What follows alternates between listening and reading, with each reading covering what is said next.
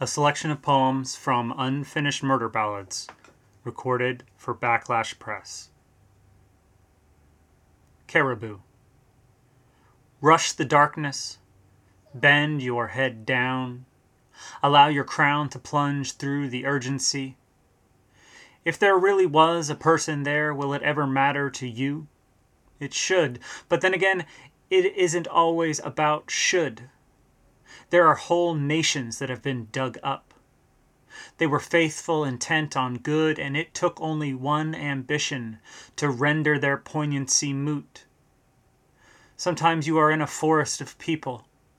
Sometimes those people carry no seed. The girl was a raspberry. Killing a mile of stream at a time, the fog pouring like the best lies that can trace the valley with a plastic bag tenderness. And that girl, I tell you, she was a raspberry. She said she had real skin, but the world around her could only be swallowed, never chewed without leaving moments of terror around the mouths of all the boys she called to. I know her fatalities talked more without the days counting them, and I also know her tight intentions could be like seeds beginning to grow underneath a molar. No man had straight teeth after he met her. Part of that was because they were valley people. Part of that was she couldn't lay down with any of them without a large tree branch within her thick arm's reach. When the swimmer drowns. Healthy until the holes were pushed through him, took circular pieces of his flesh and exploded them into a star shape for the fish to explore. He was a boat, they said. He could spend all day in the water. He was a boat, they said. He could be found in water. He was a boat, they said, with enough separation between his ribs the water could reach in and take him down deep enough to be home forever.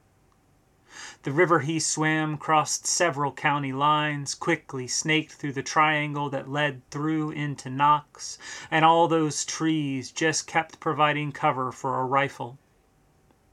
Anyone could have fired those shots. He was a boat, they said. Everybody also said he was an asshole and a liar.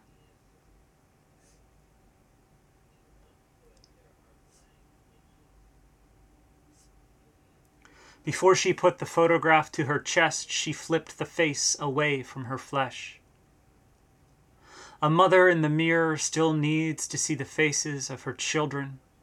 He had been an awful man, but as a boy he was still her flowering weed, something she could color as a flower from some distance. He murdered those people. She thought about that. She wished he hadn't done it, though she couldn't simply wish him away from her heart. She held this picture of her boy gently at first, but before she turned off the lights of the bathroom, she felt her hand tighten over the picture of his developing face. A creamy chiffon dress. It must have looked like an angel in finishing flight, her arms braced, pressured, intent, and unaware of what her gown was doing in the wind. She looked like there might be a cliff beneath her. The rocks his living person found made it seem as if there had always been a cliff beneath her, and it had just taken her arms wrapped around his cheating neck to remove the floor. The questions of trust and decisiveness can always be distracted by the right woman in the right cloth.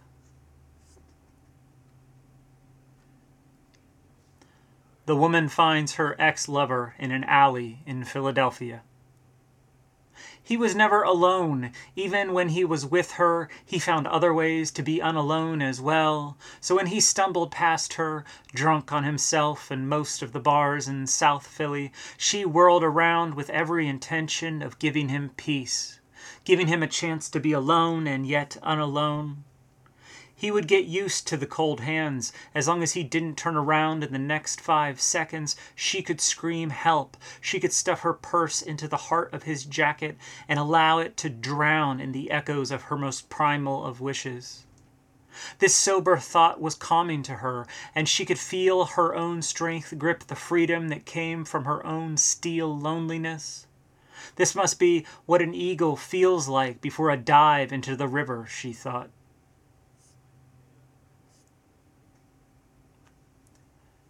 I can tell by the way you talk. Gwendolyn said the sun came out to show you what the star- storm had done. You ain't, she said. In some towns, there is only one public official and one sex worker. They canceled the crossing countdown for the one blind resident. That bird sound only pisses off the real birds of the town, which really is just a state route that barely winds through. Enough, though, that the cars refuse to acknowledge the dip in speed.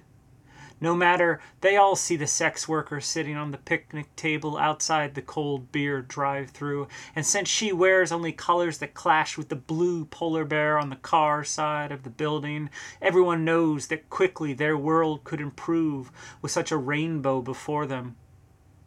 Not a mayor, not a police officer, the township representative, once Columbia Gas Management, knows that only one of them should be perched outside on that table getting drunk. But if all 270 guns were trained on one target, it would be his spilling they might most desire.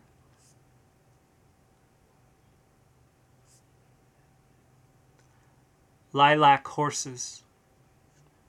Appointed to hesitate, we have pulsed our animals to threaten the unsteady lines of the land once too often.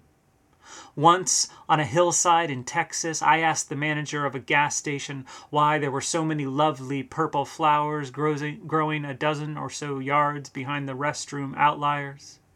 He said they used to bury horses there when they were allowed to do such things. He said his grandmother always told him that horse flesh gave special gifts to the flora. I told him I thought it was weird that she believed that. It feels monstrous, I said. No shit, he responded, and with that one of us decided to keep the other's change.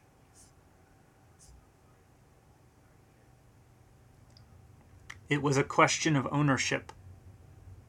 Even with an intimacy granted, wished for, desired, she had never wanted to be held nor hinted at belonging to him. The first needle was for his hand that never left her ass.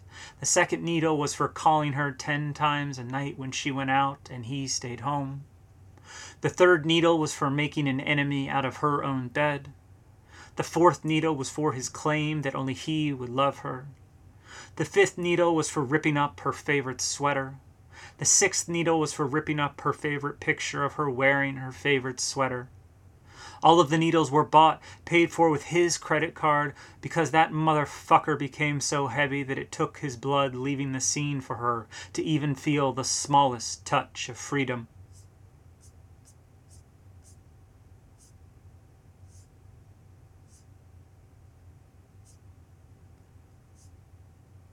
A flowering almond.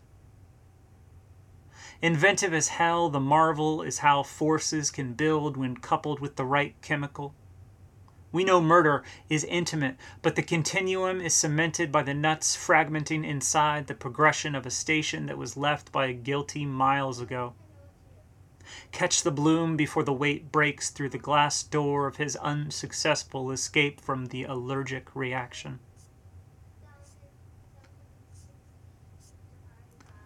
The wall slid back down, joining. She had no time to describe the lost things, but the trail was epic, so he chased first where she was coming from. There was the dead, and that was expected. There was the blood that seemed to be dragged by her out into the woods to be killed again, and that disregard was maybe most impressive. It takes dedication to kill the killed and do so in a public way. What we couldn't see from any great distance was that she had demolished her parents' house as well. She didn't set any fires. She took it apart piece by piece, smashing the strong bits before the gentle before she could. It looked like a puzzle violently undone.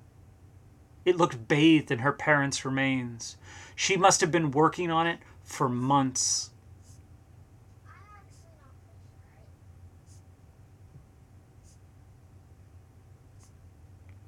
That was fairly clear.